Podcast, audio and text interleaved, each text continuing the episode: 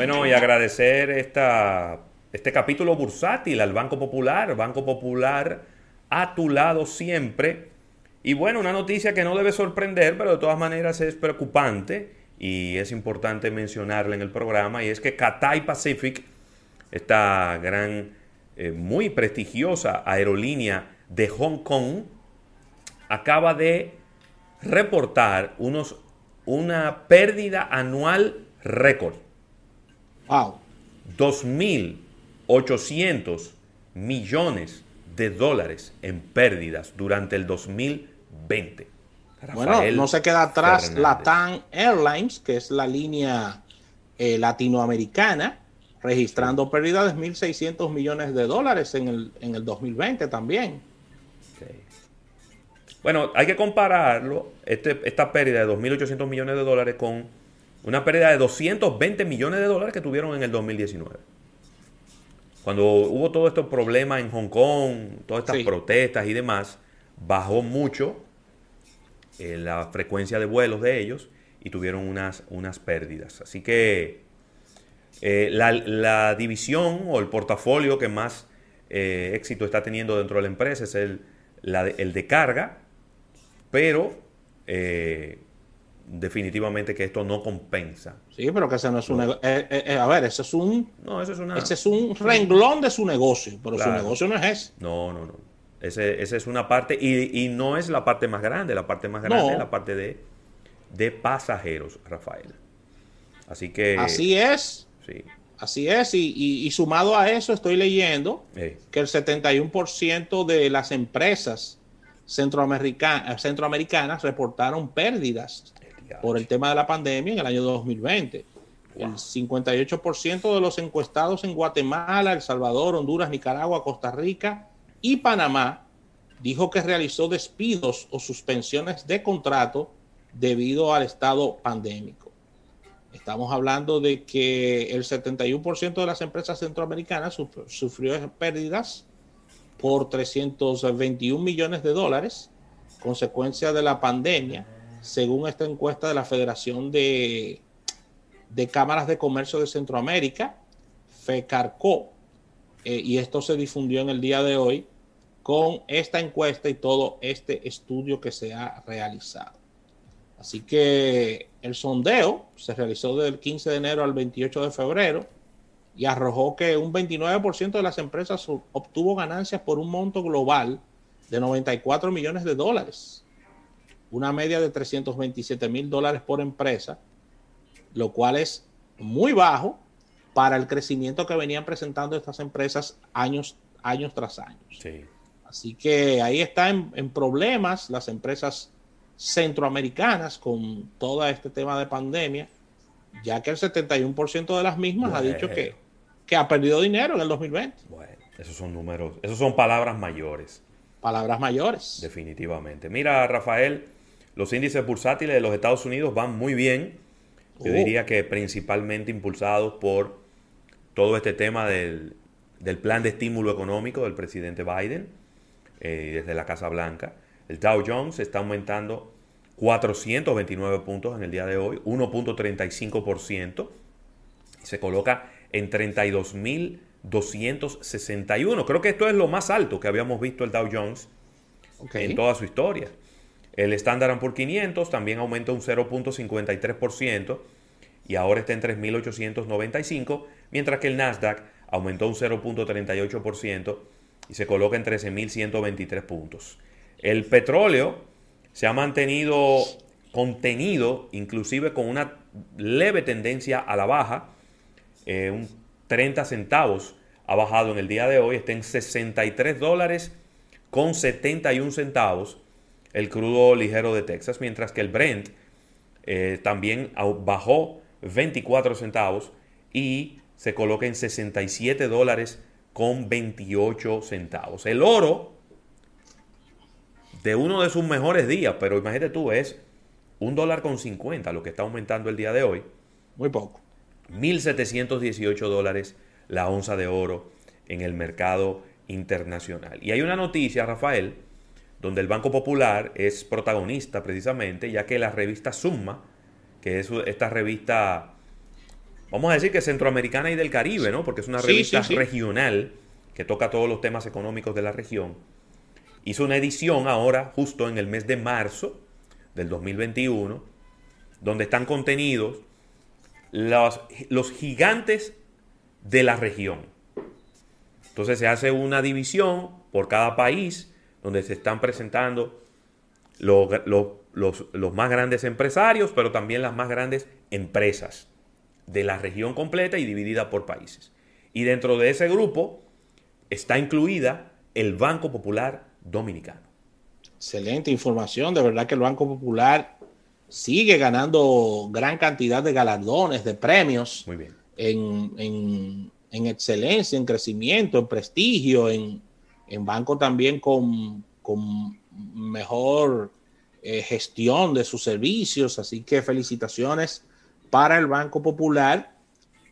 Valoraciones inclusive dadas por eh, entidades extranjeras y revistas de prestigio internacional, lo cual habla muy bien de la internacionalización y de lo importante que es el Banco Popular para toda la región. Mira, Ravelo, y algo que va muy bien, muy bien, son las exportaciones de cannabis. Desde Colombia a distintas partes del mundo, sobre todo Estados Unidos.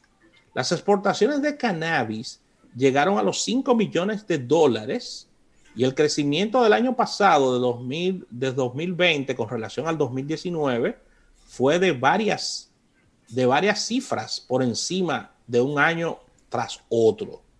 Así que la industria del cannabis en Colombia ha logrado consolidarse y las ventas al exterior han logrado estos resultados en una variación. Oye, la variación, Ravelo, del 2019 al 2020 en crecimiento, 1600% a favor de lo que es la industria del cannabis en, eh, a nivel de exportación desde Colombia hacia, hacia distintas partes del mundo. Wow. 1600% es el crecimiento. Wow.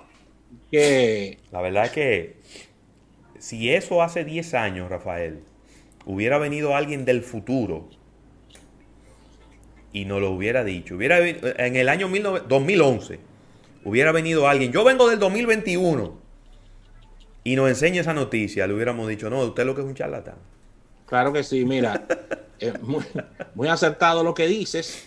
En términos de recepción, como bien decíamos, Estados Unidos fue el país que adquirió mayor cantidad de productos provenientes de Colombia, con unos 3.200 con unos 3, eh, millones de dólares.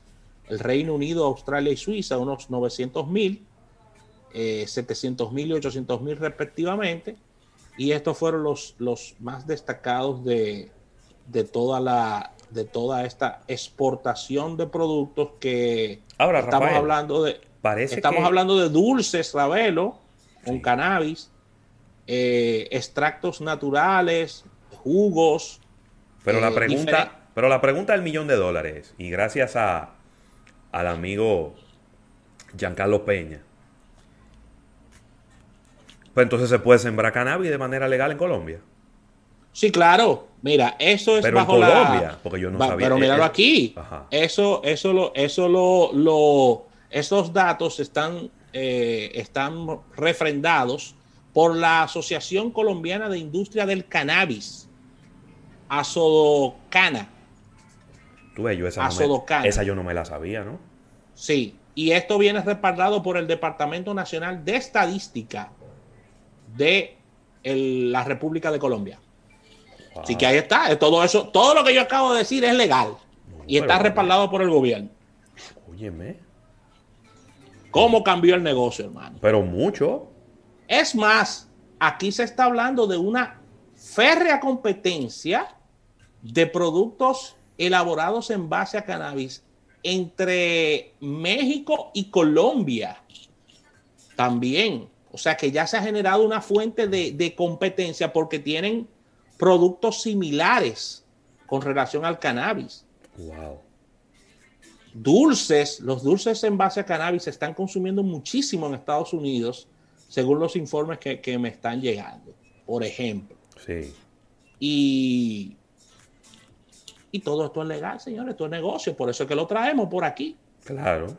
Entonces, esto, por supuesto, de esos 5 millones que yo acabo de decir de exportaciones, el fisco se lleva una importante tajada a nivel de impuestos, porque estos productos pagan una importante tasa de impuestos.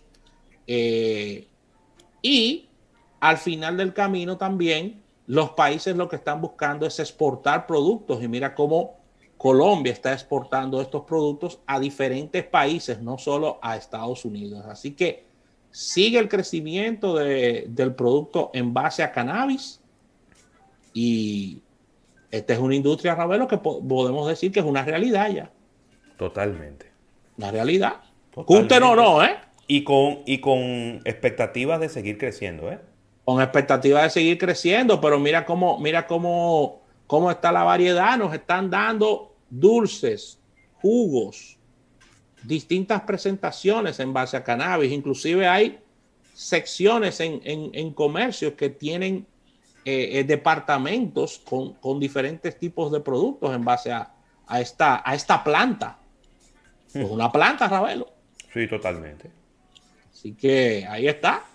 Y una, una planta de la cual se extrae un, vamos a decir, un, sería como, como medio raro, un extracto, ¿verdad? Que es muy beneficioso según lo que dicen los eh, científicos, los médicos, para muchas áreas del... Eh, pero señores, para las personas, para las personas que están sufriendo importantes dolores por, de, por distintos padecimientos, le colocan temas de cannabis, Ravelo, para, para bajar el dolor. Sí. El cannabis no tiene la culpa de lo que han hecho con eso, ¿eh? Lo que queremos decir. No, no.